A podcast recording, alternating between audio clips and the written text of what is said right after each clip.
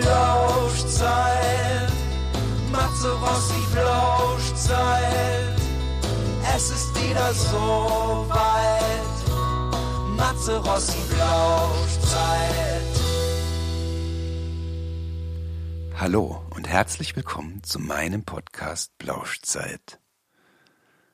Wir schreiben das Jahr 2021. Das bedeutet für mich, dass ich seit 30 Jahren Musik mache. 1991 habe ich begonnen, Texte zu schreiben, mir Melodien dazu auszudenken, diese aufzunehmen und im besten Falle Menschen auf Konzerten diese Lieder vorzuspielen. Retrospektiv betrachtet kann ich sagen, dass Musikmachen die große Kontinuität in meinem Leben ist. Der Drang, Musik zu machen und nach draußen zu bringen, mich mitzuteilen, zu kommunizieren über die Musik, ist mit den Jahren sogar intensiver und fokussierter geworden. Die Tatsache, dass ich seit 30 Jahren Musik machen darf und kann und jetzt auch seit sechs Jahren hauptberuflich, also davon leben kann, sehe ich als wirklich großes Geschenk an. Und auch wenn viel Arbeit, Schweiß und Herzblut in meiner Musik stecken, sehe ich es nicht als selbstverständlich an, mein Traum leben zu können. Und dafür bin ich wirklich jeden Tag dankbar. Ja, und diese 30 Jahre intensiven Musikmachens will ich gerne würdigen mit einer kleinen Zeitreise. Und ich hoffe, ihr habt Lust, mich zu begleiten und ein bisschen hinter die Kulissen zu hören. Plausch, Plausch, Plausch, Matze, Matze, Matze, Folge 1. Ich erzähle euch heute, wie ich zu Musik gekommen bin und was mir Musik machen bedeutet. Der Höhepunkt der Sendung ist ein Gespräch mit meiner ersten wirklichen Band Tagtraum in der Urbesetzung. Wir werden uns über den Zeitraum 1993 bis 1996 austauschen. Ich wünsche euch viel Spaß.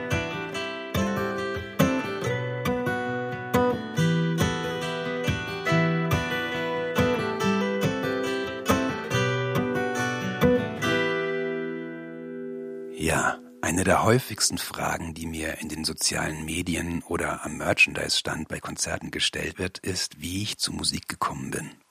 Die erste Erinnerung, die ich an Musik habe, ist tatsächlich die Stimme meiner Mutter, wie sie mir etwas vorsingt. Ähm, es waren zum einen Kinderlieder, aber auch diese typischen Lieder aus der Zeit damals, also Beatles, Bob Dylan, Cat Stevens, Simon und Garfunkel und wie sie alle hießen, was meine Mutter und mein Vater so gehört haben. Sie hatten immer so eine ganz große Schallplattensammlung und ähm, eigentlich lief bei uns immer Musik und meine Mutter hat eine wunderschöne Stimme und hat eben auch immer mitgesungen oder auch mir direkt etwas vorgesungen, weil sie auch meinte, dass ich da immer sehr ruhig geworden bin und er einfach zugehört habe. Und auch heute noch, wenn ich diese Lieder höre, dann ähm, überkommt mich so ein unbeschreibliches Gefühl der Geborgenheit und ich meine auch immer die Stimme meiner Mutter da parallel so im Hinterkopf mithören zu können ich würde schon sagen, dass genau das das Prägendste ähm, für mich war, wie ich zum Musikmachen gekommen bin. Ähm, also das Singen über die Stimme, das Organ der Stimmbänder, etwas so von innen nach außen zu transportieren. Und als ich dann älter wurde, also ich erinnere mich nur aus Erzählungen von meinem Vater, dass ab da, wo ich ähm, selber in der Lage war, mir mit Stühlen so einen kleinen Turm zu bauen, um auf die Höhe vom Plattenspieler zu kommen, wollte ich immer selber die Schallplatten auflegen. Das hat auch ziemlich viele ähm, von diesen Diana Diamantennadelköpfen gekostet und Nerven meiner Eltern natürlich, weil ich glaube, da einiges geschrottet habe, Lautsprecher reingelangt, weil es so schön gewabert hat, wenn die Boxen sich da bewegen. Dann habe ich meinen Kopf da reingesteckt oder meinen Finger, keine Ahnung. Ähm, da war ich immer sehr, sehr fasziniert, aber als ich dann älter wurde und ähm, den Plattenspieler dann auch selber bedienen konnte, ohne dass ich was kaputt gemacht habe, ähm, erinnere ich mich dran, dass ich die Lieder, ähm, auch wenn es englische Lieder waren, ähm, immer versucht habe, in dem wildesten Fantasie-Englisch mitzusingen. Das hat dann einfach ähm, für mich gepasst, aber es war sehr belustigend für meine ähm, Umwelt sozusagen. ähm, dann ist aber, erinnere ich mich aber auch, dass ich, ähm, weil meine Mutter auch sehr viel so Reinhard May, Hannes Wader, Konstantin Wecker gehört hat, dass ich dann schon ähm, auch mit so deutschsprachiger Musik oder auch bayerischer, der Fredel Fesel zum Beispiel, das war auch so ein bayerischer ähm, Badesinger, Songwriter, keine Ahnung. Ähm, das haben meine Eltern viel gehört und da bin ich auch sehr mit deutschsprachiger, deutschsprachiger Musik in Berührung gekommen und hatte dann immer so eine Mischung aus meinem ähm, englischsprachigen Fantasiesachen, was ich mitgesungen habe, aber auch deutschsprachige Musik.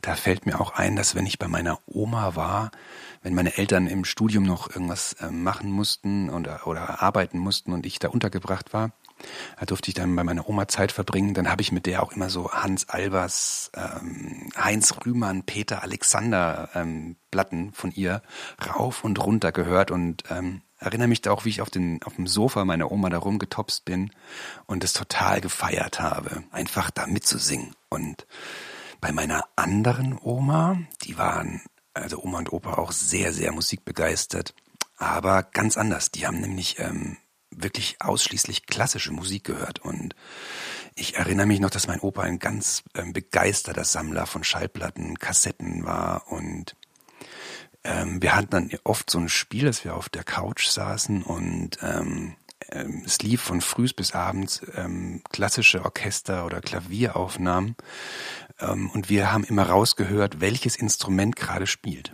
Also das war so ein Spiel, aber irgendwie hat es auch, glaube ich, mein Gehör ähm, geschult und den wirklichen ähm, Wert davon oder diese Erfahrung, die ich da sammeln durfte, mit meinem Opa das rauszuhören, das habe ich erst viele, viele Jahre später begriffen. Für mich war so, dass diese klassische Musik, das war immer schön und aber hat mich nicht so gekickt, weil er eben nicht gesungen wurde. Und ganz interessant ist daran, dass aber gerade dieser Opa, der so sehr mit klassischer Musik ähm, verbandelt war, eigentlich aus der Familie mit der erste oder einzige war, der ähm, damals meine erste Punkband Untergang und Tagtraum dann später auch eigentlich am meisten gefeiert hat. Also und auch gefördert hat und gemeint, mach das weiter, das ist cool, während das für die anderen in der Familie meistens eher nur Lärm und Krach war. Ja, also ihr seht, viel ist, ähm, denke ich, bei mir ähm, über die Familie passiert und eben die erste Erinnerung an den Gesang meiner Mutter. Und das ist eben auch, glaube ich, für mich der ausschlaggebende Punkt, dass eben viel gesungen wurde, ich selber viel gesungen habe, erkannt habe, dass ich ein lautes Organ habe. Also ich konnte wirklich sehr, sehr laut singen. Ich habe die Töne getroffen, ich habe meine Stimme immer dabei gehabt. Also und ja, mir wurde einfach zugehört beim Singen und das fand ich gut und da hatte ich schon so gemerkt, so das ist irgendwas Gutes für mich. Also es tut mir gut und es tut anderen irgendwie auch gut, wenn die mir zuhören. Und so habe ich es dann immer weiter verfolgt. Also es kam, kam dann dazu, dass ich so Mitte der 80er, ich war so neun oder zehn, erinnere ich mich, habe ich so einen Sony Kassetten-Radiorekorder bekommen. Da habe ich mir dann ähm, sozusagen, weil ich dann auch angefangen habe, meine Musik zu finden. Also ich war zwar noch glücklich mit Beatles, Bob Dylan und so weiter, aber ich hatte auch einen Drang, was Eigenes zu haben, wie das eben so ist, wenn man dann ähm, langsam anfängt, so in die Pubertät so reinzuwachsen.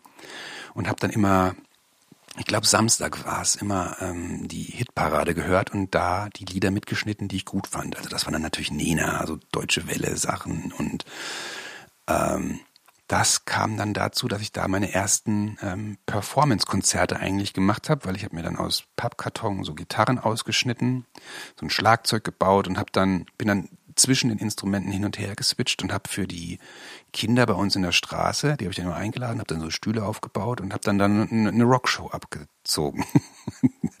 die haben das teilweise gefeiert, teilweise fanden sie es bizarr. Wenn ich jetzt drüber nachdenke, ist das natürlich auch echt strange, aber mir hat das große Freude gemacht. Und es war ja nicht nur ähm, so Playback, sondern ich habe natürlich echt gesungen und die Musik aber auf einem Rechtsanschlag aufgedreht, damit es dröhnt und aber mein Gesang musste das noch überdröhnen. Ähm, das waren wirklich, ähm, ja, dann habe hab ich ja immer so 30 Minuten Shows gemacht und ähm, die habe versucht, da Geld für zu bekommen, wollten, die wollten aber meistens nichts bezahlen. Ja, ähm, das war, glaube ich, auch so der Geburtsgedanke, ähm, ich möchte Musiker sein. Also schon ganz, ganz früh. Ja, und apropos ganz, ganz früh, es gibt nicht nur so romantische Erinnerungen, sondern auch traumatische ähm, Erinnerungen an die ersten Berührungspunkte mit Musik. Einer davon ist mein Kontakt mit der Blockflöte.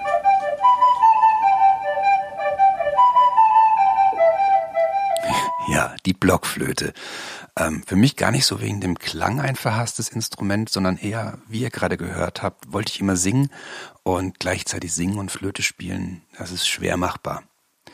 Ja, trotzdem blieb mir das aber nicht erspart, denn ich war in dieser musikalischen Früherziehungsklasse der Grundschule und musste Flöte lernen. Natürlich habe ich mir überlegt, ähm, wie ich das umgehen kann und hatte die tolle Idee, einfach meine Flöte immer zu vergessen. Doch leider ähm, hat die Lehrerin das nicht die ganze Zeit mitgemacht und hat mich dann richtig reingerissen, indem sie einfach sagte, Matthias, du hast jetzt schon wieder deine Flöte vergessen, du kommst jetzt nach vorne und spielst auf meiner Flöte. Das war dann natürlich der absolute Horror für mich, denn diese Lehrerin hatte ähm, einen unglaublich roten Lippenstift und ähm, spielte unglaublich gerne Flöte mit einer ähm, vielleicht auch sehr feuchten ähm, Spielweise, denn ich musste dann diesen vollgesaugten Flötenkopf-Mundstück-Teil mit Spucke und ähm, rotem Lippenstift an meine Lippen setzen und ich glaube, der Kuckuck und der Esel spielen. Der absolute Horror. Ich hatte über 30 Jahre, ich schwör's, ein absolutes Trauma, ähm, wenn ich Frauen mit rotem Lippenstift gesehen habe. Und auch wahrscheinlich der Grund, weswegen ich kein professioneller Flötenspieler geworden bin.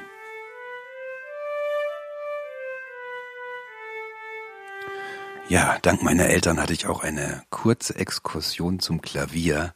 Ein wunderschönes Instrument und ich liebe es und ich freue mich gerade, dass ich da ähm, selber gerade wieder sehr viel am Klavier spielen bin. Aber in meiner Kindheit war das dann doch ein bisschen schwierig. Ähm, meine Eltern waren immer der Überzeugung, man muss ein Instrument von einem Lehrer lernen. Ähm, ich habe mir immer sehr schwer getan mit Autoritäten oder Vorschriften und ähm, ich habe das, also das Instrument selber habe ich immer geliebt. Ich habe bei meinen Eltern immer schön auf dem Klavier rumgehackt und fand das mega gut, habe mir Melodien ausgedacht. Und dann ging es irgendwann in der Grundschule aber auch los mit Unterricht. Und meine Klavierlehrerin, die war eher von der alten Schule, denn sie legte sehr großen Wert auf eine akkurate Handhaltung beim Klavierspielen. Sie hat mir dann immer zum Üben ähm, Türmchen aus zehn Pfennigstücken auf die Handrücken gelegt und dazu sollte ich dann ähm, Mozart-Sonaten spielen, ohne dass die umfallen. Und ich wollte doch eigentlich ähm, irgendwas Rock'n'Rolliges äh, wie ähm, Little Richard oder Elvis Presley mitsingen und wild auf den Tasten rumhauen. Und so ähm, ist mir das Klavier in dieser Zeit irgendwie sehr madig gemacht worden. Leider.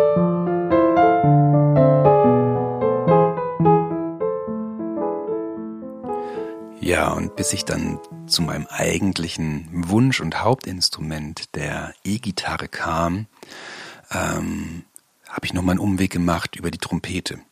Das kam so, meine Eltern, die hatten ähm, in der Musikschule da gehört, dass man nicht sofort E-Gitarre spielen kann, sondern dass man ein klassisches Instrument, die Gitarre in dem Fall, vorher üben muss und ähm, dann erst zur E-Gitarre wechseln sollte was in meinen Augen der absolute Humbug ist. Denn ähm, wo ist da der Unterschied? Ich möchte dieses Instrument spielen, dann spiele ich das. Ähm, genau. Aber ich wollte eben nicht diese Nylon ähm, klassische Konzertgitarre spielen, hatte da überhaupt gar keine Lust drauf und habe mich dann aber darauf eingelassen auf die Trompete, weil zum einen klar, ähm, man kann da nicht singen, das ist ähm, richtig, aber ich war sehr, sehr angetan von ähm, Louis Armstrong zum Beispiel oder verschiedenen Jazzplatten, die mein Vater immer gehört hat. Denn das Instrument, die Trompete, die ist auch so laut wie eine Stimme, die dann raussticht aus der, aus einer Band und aber auch so wie Louis Armstrong zum Beispiel diese Trompete gespielt hat ähnlich wie für mich das Gleiche transportiert hat, was ein Gesang mit Text transportiert hat. Unglaubliches Gefühl und ähm, einfach so die Seele nach draußen tragen. Und deswegen hatte ich auch ganz, ganz große Lust, Trompete zu spielen. Ich habe mir dann immer vorgestellt, ich blase auch meine Backen so auf und ja, und äh, spiel die Welt äh, zu da draußen. Ähm, ja, und dann kam es aber so, dass ich dann auch wieder Unterricht genommen habe und ähm, wie ihr wisst, bin ich in Bayern groß geworden und da ist nun mal Volksmusik, Blasmusik ein ganz anderes Kapitel als Louis Armstrong. Und ja, und dann habe ich mich, ich glaube, eineinhalb Jahre ähm, mit Blasmusik rumgeschlagen und bin auf null Verständnis bei meinem Lehrer gestoßen, meine Backen aufzupusten. Und dann wurde das Instrument für mich einfach zu Qual. Ich hatte einfach kein Interesse mehr, das zu spielen. Und alles, was ich angebracht habe, war dann immer, nein, das ist nicht konform, das passt nicht und das ist nicht cool. Ja, natürlich sehr zum Leidwesen meiner Eltern, denn die haben mich ja die ganze Zeit so unterstützt und versucht da zu befeuern. Zwar immer so auf die Art mit ähm, Musikunterricht, aber ja, es ging dann aber darum, dass ich einfach meinem Traum danach gehen wollte und E-Gitarre spielen wollte. Und ähm, meine Eltern haben dann aber gesagt, dass ich mir das jetzt selber erarbeiten muss, sozusagen, dass sie da jetzt nicht nochmal mich ähm, so supporten, weil ich alles immer hinschmeiße nach einer Zeit. Und dann habe ich gesagt, okay, habe dann mein ganzes ähm, Geld, Geburtstagsgeld, was ich auf dem Konto, Sparkonto hatte, zusammengekratzt, habe in der Straße bei uns ähm, Straße gekehrt und ähm, Autoscheiben geputzt von den Nachbarn. Habe dann meine Oma nochmal angeschnort, die hat mir auch noch ein bisschen was dazu gegeben und so konnte ich dann ähm, in den Musikalienladen Kreuzinger in Schweinfurt gehen und mir das Gitarrenset kaufen. Das war so eine schwarze Metal-Axt, ähm, so ein Set mit kleinem Verstärker und Gurt, Blättchen. Und ich ähm, habe mir die schon ganz oft angeguckt davor und eben wirklich gespart und gezählt, bis ich mir die kaufen konnte. Und ich erinnere mich noch ganz genau ebenso daran, weil das war der Tag vor dem Geburtstag von meinem Vater. Und die hatten Gäste und ich bin vormittags dann da rein, als ich die Kohle zusammen hatte, habe mir das gekauft und habe dann wirklich, ich glaube, ab von 12 Uhr mittags bis nachts um 12 Uhr auf dieser Gitarre rumgeschrubbt. So lange, bis mir tatsächlich die Finger geblutet haben, weil die Blasen da aufgeplatzt sind durch das viele Spielen der Stahlseiten und ähm, geblutet haben. Und ich glaube, das hat meine Eltern sehr beeindruckt, dass ich ähm, so an diesem Instrument dran geblieben bin und dass sie mich da auch gar nicht unterbrochen haben, obwohl ich da wirklich sehr laut war und ich glaube ich auch so ihre Party da so ein bisschen gestört habe. Aber insgesamt ist es das, was ich meinen Eltern wirklich hoch anrechne, dass sie da immer sehr an mich geglaubt haben und mich unterstützt haben. Ja, und so ging es dann los mit mir und der E-Gitarre.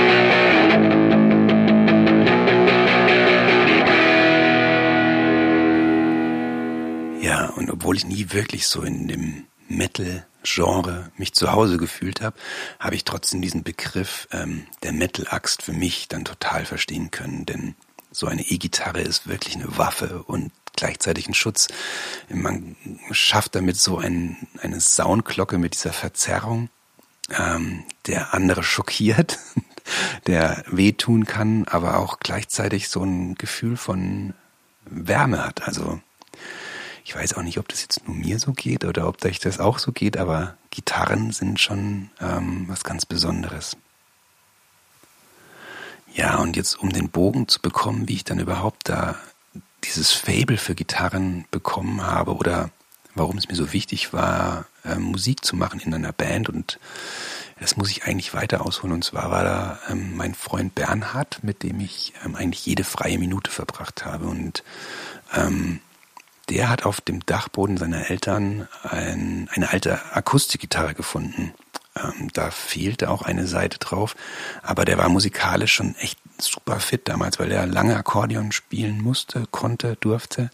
Und ähm, der hat dann einfach sich ausgedacht, er stimmt jetzt ähm, alle Seiten auf dieser Gitarre auf einen Akkord und kann dann quasi auf dem Griffbrett mit einem Finger auf den Bünden hin und her rutschen und jeden Akkord spielen. Also jedes Lied spielen. Und das fand ich so magisch, als wir dann da zusammensaßen und ich glaube, wir haben die ersten Lieder, die wir ähm, nachgespielt haben, waren Tote Hosen und ähm, die Ärzte. Also äh, genau und wir hatten damals so ein VHS-Tape von dem Konzert nach uns die Sintflut von den Ärzten und das hat uns so fasziniert, wie die Leute da ausgerastet sind und was für einen Spaß die beim Musikmachen hatten. Und genau das wollten wir auch haben. Also wir wollten Spaß haben und wir wollten Leute begeistern. Und ja, so kam es dann wirklich. Also am Anfang habe ich nur gesungen und Bernhard eben diese ominöse Gitarre gespielt. Und bis ich mir dann eben auch 92 dann eben die Gitarre gekauft habe und wir einfach wirklich von, man kann sagen von 1991 eigentlich bis ähm, 2000 zusammen Musik gemacht haben. Ja, und es ging irgendwie ganz schnell. Also wir hatten dann unsere ähm, Punkband Untergang und daraus wurde Tagtraum.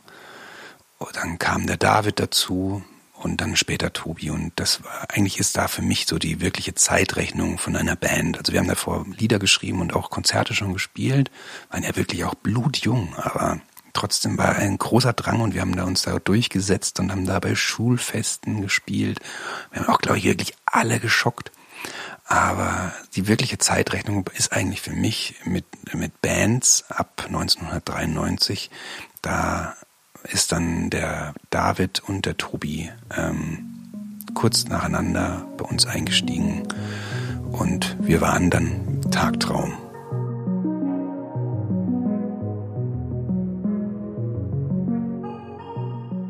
Gästezeit. So, ich freue mich jetzt ganz besonders, meine lieben Freunde von Tagtraum, die Urbesetzung, Bernhard Wegner-Schmidt, David Gruber und Tobias Götz hier in einer Zoom-Konferenz ähm, eingeschaltet zu haben. Wir haben, sie haben sich die Zeit genommen, dass wir jetzt alle hier zusammen noch mal ein bisschen über die Zeit von 1992, also eigentlich 93, in der wir dann zusammengekommen sind, bis 1996 ähm, bisschen plaudern. Genau. Sag doch mal Hallo. Hallo. Hey. Sehr schön. Schön euch hier zu sehen in dieser ja, dieser Konstellation digital und mäßig. Schon lange nicht mehr, also eigentlich zu meinem 40. Das war das letzte Mal, dass wir in der Konstellation uns auch getroffen haben, gell? Ja. Ja, Auch ein krasser Abend, der 40. Geburtstag, ja. nochmal die ganzen Tagtraumlieder zu spielen. Ich krieg auch ständig von ganz vielen Leuten Nachrichten, dass wir unbedingt wieder live spielen sollen. Aber ich sage immer, dass das momentan wahrscheinlich eher nichts wird. Ja, können wir nach, können wir nach Corona nochmal schauen, ne? genau. Ich glaube, dass es da immer so eher den bereiteren Teil in der Band gab und den unbereiteren. Es hat zwar auch immer ein bisschen changiert und variiert, wer gerade der bereitere oder unbereitere Teil der Band war, was so eine Reunion-Sache angeht, aber so eine ganz grundsätzliche Bereitschaft hat es ja trotzdem auch irgendwie auch immer gegeben. Insofern, you never know. Aber ja. jetzt gerade nicht. Ich denke ja, dass wir so eine Grund, ähm, dass wir so einen Grundbock dafür schon haben, aber dass wir dann immer merken, was dann doch wieder für eine Arbeit reinfließt und wie viel, also wie intensiv das dann auch das Ganze ist, dass wir dann auch immer ein bisschen erschreckt sind davon, glaube ich, oder abgeschreckt. Gut, ähm, fangen wir einfach mal an, weil ich habe gerade jetzt schon im Vorfeld ähm, ein bisschen darüber erzählt, wie das so für mich war mit dem Musikmachen, wie ich da dazugekommen bin, wie auch Bernhard und ich zum Beispiel angefangen haben, die ersten Lieder zu schreiben, nachdem er seine Gitarre auf dem Dachboden bei den Eltern gefunden hat. Und die hatte ja nur noch fünf Seiten und dann hast du die so umgestimmt, dass ein Akkord war, gell? Und wir konnten ja. mit einem Finger alle Lieder spielen. Genau, aber ich habe es mir noch ein bisschen leichter gemacht. Äh, die Gitarre hatte nur vier Seiten. und, genau. Und meinen ersten Verstärker habe ich aus einem äh, Plattenspieler, so einem Kofferplattenspieler, äh, gebastelt. Ja. Und da irgendwie halt äh, ein Mikro dran geklemmt. Stimmt, das weiß ich noch. Da haben wir das zusammengelötet und mit so Klebeband damals alles versucht. Ja, genau. Aber hervorragender Klang. Du hast mir gesagt, ihr habt keinen Bassisten. Das stimmt. Deswegen habe ich ja angefangen, du Sack. Der Gitarre hat ohne Verzerrer einfach schon so verzerrt geklungen durch die Versteuerung. Das war echt tipptopp. Genau, und das war ja so die Zeit, dass wie wir da zum Musik machen gekommen sind, also vor allem Bernhard und ich da irgendwie so die Intention bekommen haben, ähm, Musik machen zu wollen. Und es ist dann über verschiedene Besetzungen auf jeden Fall zu dieser Urbesetzung gekommen, in der Tobi am Schlagzeug, David am Bass, Bernhard am, am Gesang und an der Gitarre und ich Gesang und Gitarre ähm, standen sozusagen. Und für mich war so eine Initialzündung eben, wie wir zusammengekommen sind, der Tag im Winter 93, als wir in den Proberaum von Tobi gefahren sind. Und ähm, das war im Reichelshof. In, Ach Gott, ja. Bei dem Nazi-Bauern. Weißt du noch? Beim Nazi-Bauern, beim Nazi-Bauern im Reichelshof. Ist da nicht genau. Geier oder sowas? Der Geier, der Geier war es, genau. Ja, ja. Ach Gott, wie er die Proberaummiete immer eingetrieben hat von uns und wie, wie die räudigen Hunde immer dort bei ihm angeschlichen sind. Ja, eigentlich um war das bezahlen. Von, von unbeheizter äh, Aussiedlerhof, kann man schon fast sagen. indem wir genau, ja. die, die Temperatur vom Proberaum von minus 10 Grad mit so einem Holzofen ja. ja. ein bisschen wenigstens Richtung Plus treiben mussten, damit wir halt einfach Gitarre und äh, spielen konnten. Ja, ganz genau. Ja. Da würde ich jetzt ganz gern von euch so wissen, was, also an was erinnert ihr euch noch an diese erste Probe in dem Reichelshof, als wir da zusammengekommen sind? Ich glaube, das ist ganz interessant. Also, weil für mich war das wirklich so eine Initialzündung, wie wir da zusammen in der Konstellation Musik gemacht haben. Ich weiß nicht, vielleicht will Ich fange ich fang einfach mal an. Ja, wenn es okay ist. Ähm, genau, weil ich erinnere mich eigentlich ja an wenig, aber an den Tag erinnere ich mich doch auch ganz gut. Und zwar ähm, ging es dann schon vor der Probe los, wie wir ähm, mit dem räudigen Jetta von mir erstmal dahin gefahren sind. Und das ja auch irgendwie so ein, so ein Ding war, irgendwie schon auch immer diese Fahrtzelebrationen, egal wohin. Und dann kamen wir auf jeden Fall da an und eben dieser Aussiedlerhof, ich kannte den schon ein bisschen, weil ich vorher schon mit anderen Bands da in der Ecke geprobt habe oder in diesem Hof oder im Nachbarhof.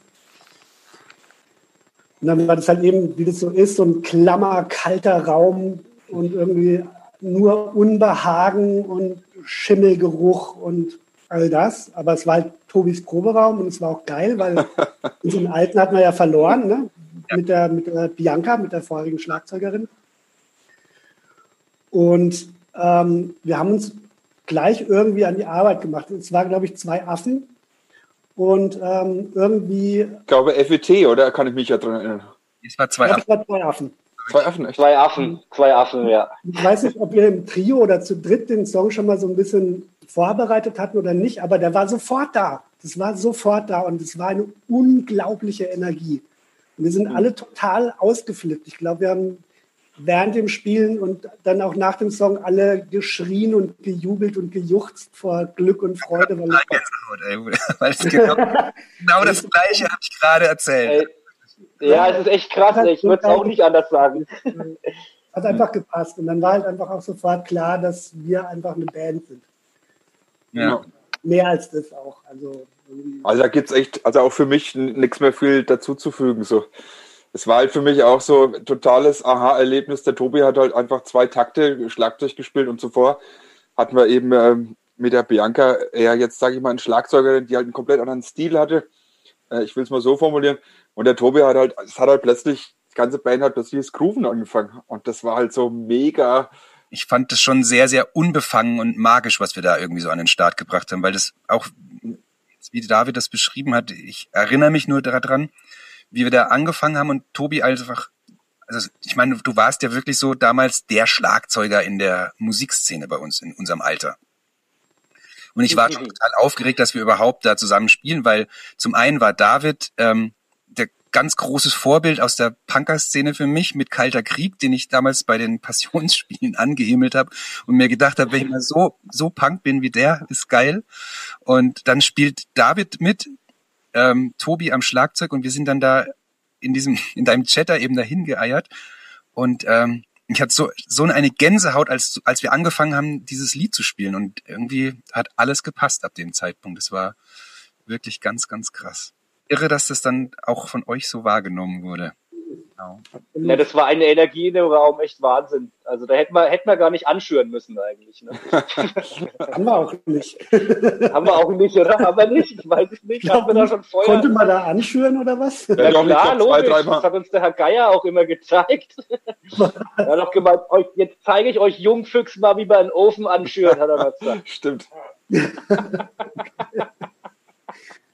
Ach Gott, ach Gott, ich kann mich vor allem an diese Unmengen von Eierkartons erinnern, die irgendwie an der Wand auch hangen. Stimmt. Wahnsinn. Ja. Also ich kann mich nur noch an alte Pizzakartons erinnern, ähm, die dann irgendjemand äh, von den äh, Probebesuchern sich einfach mal einverleibt hat.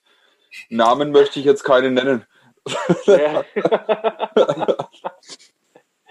also, also gut. Gott, hat, hat die Kartons gegessen oder was? Nee, nee, da waren noch so Pizzareste drin, ja. die schon äh, sich noch. Die haben wir verschürt, es roch besser. ja, stimmt, verschüren wäre besser gewesen. ja, gut. Ja, und dann da, der nächste Punkt, an dem ich dann noch irgendwie, also es ging ja dann relativ ähm, flott auch, dass wir dann da aus diesem Proberaum rausgekommen sind und ich glaube auch dank Tobis Connections, glaube ich, in den ähm, Jugendhaus. Ins Jugendhaus dann. Ja, ich, ich, ich, ehrlich gesagt, ich wusste nicht einmal irgendwie, dass das mein Proberaum irgendwie, dass ich den damals vorher hatte. Ich habe ich ich habe es echt nicht mehr zusammengekriegt irgendwie, so, aber im Jugendhaus. Du hast immer verkauft als dein Proberaum. ich ja, glaub, ich das. okay. Ich glaube sogar, also, ich meine, ich, ich, bin ich bin, also ich meine mich zu erinnern, ah, dass du da eine Band hattest mit, mit Thomas Schneider oder sowas. Genau, genau, jetzt bin ich wieder dabei. Das war BDJ, genau. Ich habe keine Ahnung mehr, wie die hieß. Mit, ja, und, äh, mit dem Cousin von Jenny noch. Äh, ja, genau, Heiko. Heiko. Und ich glaube, ja. das war auch immer so der Punkt, wo wir am Anfang nicht genau wussten, also trotz der Mega-Probe, aber da war immer so die, erstmal noch die Frage so, ähm, hat der Tobi genug Zeit für uns? Entscheidet er sich für uns? Weil du hast irgendwie vorher schon gesagt, du hast eigentlich eine Band, aber wir können es mal probieren, so auf die Art. Das, also wenn ich mich recht erinnere, war das nie so wirklich äh, fix und wir haben uns einfach mal unverbindlich da getroffen und dann hat es halt geknallt und dann war immer noch unklar, so, ja, spielst du jetzt bei uns mit oder bei der anderen Band oder bei beiden? Hm. Ich glaube, so war ja. das. Und so war das, naja. Deine Mitstreiter waren da, glaube ich, nicht so begeistert, deine vorherigen. Ja, ich glaube, ich glaube, ich weiß es, ich kann mich nicht mehr dran erinnern, aber ich glaube, ich habe das ja noch parallel, glaube ich, auch mit denen ein Stück weit irgendwie noch weiter gespielt, aber du hast in vielen egal. Das stimmt. Ich habe ja mehrere Sachen immer gemacht, ja. Bitte? Wie bitte? Bitte? ihr habt mich vom, Ihr habt mich vom Bluesrock von Woodstone, habt ihr mich auf jeden Fall kuriert. Genau, das war es. Nach, nach, der Probe, nach der Probe war es auf jeden Fall. Ja. Mhm. Ihr habt in der waschechten Bluesband mitgespielt, stimmt. Genau, die Bluesrock-Band. ja. Ach Gott, ja, Jugendhaus. Und ähm, um mal ein bisschen so in dem chronologischen weiterzukommen, also wir haben dann 94 ja unser erstes Demo aufgenommen. Da war ich auch ähm, total überrascht, wie das dann auf einmal alles so schnell ging, weil David dann die Connections zu Jochen Scherbaum hatte, der eine alte Achtspur-Bandmaschine hatte. Und ähm, wie, da haben wir das auch total unbefangen und wirklich so frei von der Seele. Also ich, ich habe das ja vorher, haben wir das einmal mit, mit Untergang, haben wir einmal aufgenommen. Da war das viel anstrengender, fand ich. Aber wir sind da einfach reingegangen, haben live eingespielt und sind nach Hause gegangen und hatten Demo einfach in der Hand. Und dann ist David mit dem Auto ähm, nach Fürth gefahren, oder? Ja, ja, genau. Also reingegangen erstmal, es war ja, war ja der äh, Saal von der Schreinerei, oder? Wo wir aufgenommen haben. Ganz genau. Genau, ja. Kann man ja auch an der Stelle nochmal erwähnen, die gute alte Schreinerei. Und genau mit Joch Hurre, Schacher, Gebuckel haben wir da die, die beiden Demo-Tapes aufgenommen. Und nach Fürth gefahren, genau um zum, zum Vervielfältigen, gell? Ganz genau, ja, da war so ein Kassettenheini, der dann irgendwie unten so ein Kellerzimmer mit 500 Kassettenrekordern hatte. Geil. Wie, wie, wie, wie, Das war noch Zeit, ne? Also wir haben quasi, da gab es CDs, produzieren war da noch unglaublich teuer. Ich glaube, da gab es noch gar keine CDs, oder? Bei, bei, der ersten Kassette, echt? Doch, doch. Ja, auf jeden Fall. Ich weiß es. David weiß es. Aber wir haben auf jeden Fall, also es war, ich weiß, erinnere mich, dass es teuer war, eine CD zu pressen. Und ähm, ja. deswegen haben wir Tapes gemacht. Und ähm, die, die sind uns dann ja auch wirklich ähm, aus den Händen gerissen worden, muss man ja wirklich sagen. Also wir haben ja unglaublich viele Kassetten verkauft. So kam dann eins zum anderen. Und woran ich mich so, so ganz gerne erinnere, ist so an, wir hatten zwei, drei Konzerte mit dem Jeddah, Cheddar, wo wir ähm, nicht Jeddah Käse, sondern Jetta. Jedi. Der Jedi äh, wo wir aber wirklich eingepfercht waren wie die Kanickel hinten drin mit mit Bassdrum auf dem auf dem auf dem Beinen, Verstärker unter den Füßen, Gitarren flach gelegt, ähm, wo wir ab da, wo wir dann aber viele Konzerte gespielt haben, wo uns ähm, der Max, dein Onkel David, auch so krass immer unter die Arme gegriffen hat und uns wirklich da diese Möglichkeit gegeben hat, mit seinen Bussen auf Tour zu gehen. Ja für mich so, also da hat sich für mich so eine Tür aufgemacht, wo ich gedacht habe, so, ey, boah, das ist, jetzt ja, gehört uns die Welt so auf die Art, ja. Weil es ging ja auch erst ein bisschen später los mit dem Bus und auch so Gigs noch weiter außerhalb. Ich habe es am Anfang so ein bisschen so wahrgenommen, dass wir halt eher so ein bisschen so, ähm, ja, so College-Punk, Schüler-Punk-mäßig irgendwie noch die ganzen Kids aus den ganzen Schulen in Schweinfurt haben uns die ganzen Kassetten aus der Hand gerissen es war der gerade Green Day Sommer und irgendwie alles, das hat irgendwie alles so bisschen alles in ein Feeling gepasst und wir hatten halt auch viele Konzerte auf so, ja, keine Ahnung, was waren das? Veranstaltungen. Es waren doch immer so Sommerschulfeste und. Irgendwie sowas, genau. Das, das, das legendäre Konzert Ilgenwiese. Da erinnere ich mich auch noch dran. Da haben wir mittags im Schulhof vom Rathenau-Gymnasium gespielt. Oh Gott. Und sind dann weiter nach Kissingen, genau. Stimmt. Ja. Auf der Ilgen. Ja. Genau, solche Sachen. Und das dann mit Max und dem Bus kam dann ja erst später, wo wir dann sozusagen vielleicht mit dem zweiten Demo-Tape, vor allen Dingen aber auch dann ähm, mit der ähm, Feuer Gratis, mit der ersten CD, LP, irgendwie dann auch echt ein bisschen weiter rumgekommen sind dann. Aber da muss ich dich chronologisch verbessern, weil wir haben zuerst die Trotz und Träume rausgebracht. Das Ach war ja, natürlich. Ja, das war nämlich ja, ähm, 97 und da haben wir auch die erste Tour in Spanien gespielt.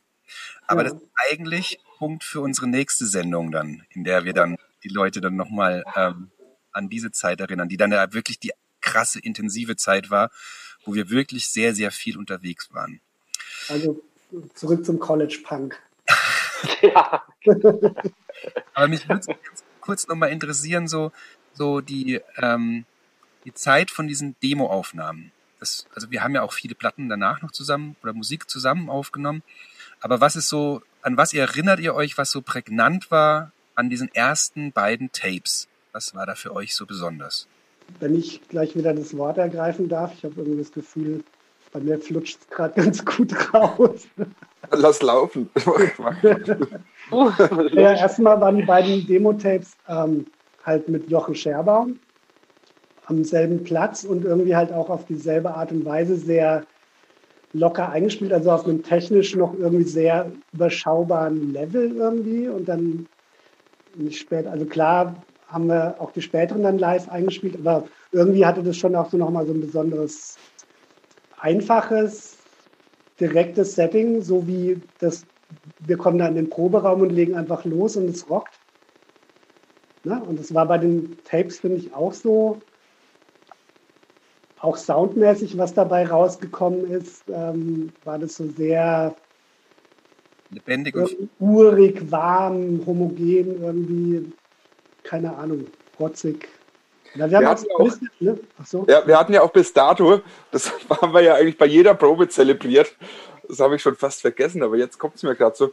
Wir hatten ja immer so einen Mini-Ghetto-Blaster, so einen mini kleinen Kassettenrekorder im Proberaum stehen und ähm, wir haben jede Bandprobe mit diesem Kassettenrekorder dann immer aufgenommen und weil das Mikro, das war ja bloß so ein, so ein kleiner Plastikschlitz, der als Mikro gedient hat, der hat halt ja, genau, so, ja. so, dermaßen übersteuert, dass wir jedes Mal zum Aufnehmen halt so Taschentücher drüber gelegt haben, damit es halt ein bisschen leiser ist. Ja. Und dann haben wir uns echt total dran ergötzt, die, die Tapes dann irgendwie anzuhören und zu gucken, was wir beim letzten Mal zusammengeschustert haben. Aber es war halt trotzdem geil, weil das Feeling halt trotzdem rüberkam. Und scheiß auf den Sound halt. Aber klar, Aufnahme mit dem Schägebäumen war dann nochmal was anderes. Ja. Ja. ja. doch alle. Also ich erinnere, ha, ich erinnere mich auf jeden Fall noch drauf, dass es für mich die ersten Aufnahmen waren, wo ich wirklich mal meinen Schlagzeugsound überhaupt gehört habe, weil davor war es ja auch eher immer nur Kassettenaufnahmen und, und irgendwie sowas und es klang nie irgendwie cool. Und es hat zwar gescheppert, aber es war trotzdem irgendwie das erste Mal so wirklich was Echtes zum Greifen irgendwie so eigentlich das Demo-Tape. Oder das, was ich von den Aufnahmen da mitgenommen habe, muss ich sagen, ja. Ja.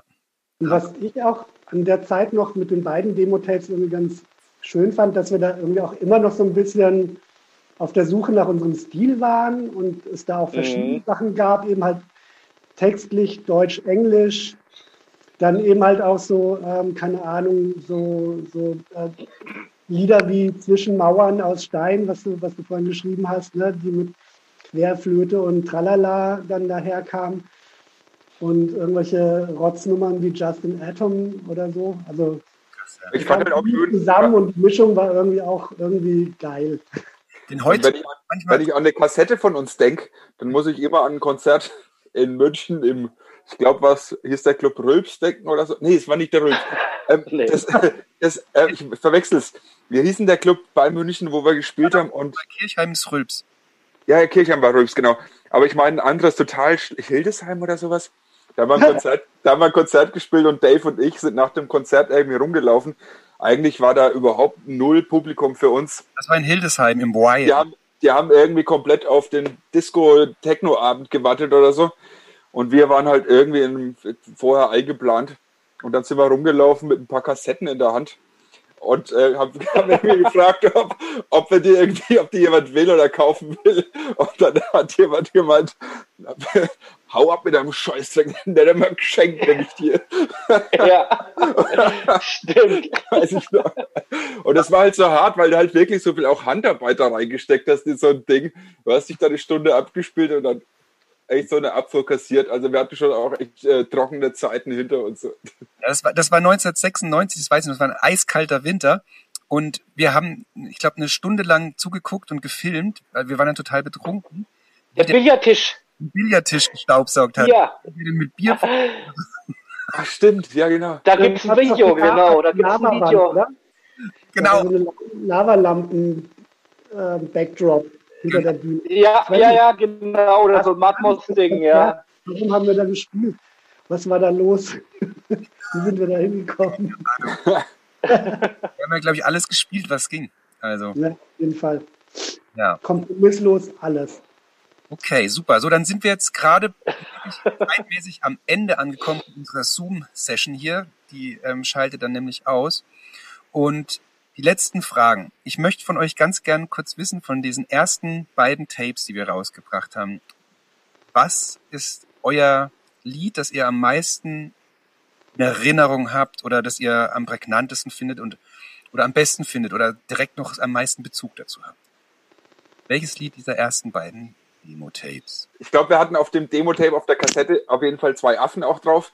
Und äh, was für mich mitunter auch, und das habe ich vorhin mit FET verwechselt, genau, einer der Songs war, der ersten, die auch tierisch mit Tobi eben gegroovt haben, war Hoffnung. Ah ja, Hoffnung. Das ja. sind so die zwei Songs, die mich, glaube ich, am meisten ähm, ans Demo-Tape erinnern, an die Kassetten. Ja, bei mir so, ist es ja. auf der einen Seite ähm, Mensch. Ach, stimmt, ja. Das war irgendwie sozusagen noch das Relikt aus der Urzeit, auch aus der Untergangszeit. Das ist mit ähm, übertragen wurde dann sozusagen in die Tagtraumzeit und das auch irgendwie echt eine krasse Energie hatte und wo auch irgendwie so diese mehrstimmigen Gesänge auch dabei waren, die, die irgendwie so und ja, irgendwie war das eine gute Nummer, fand ich.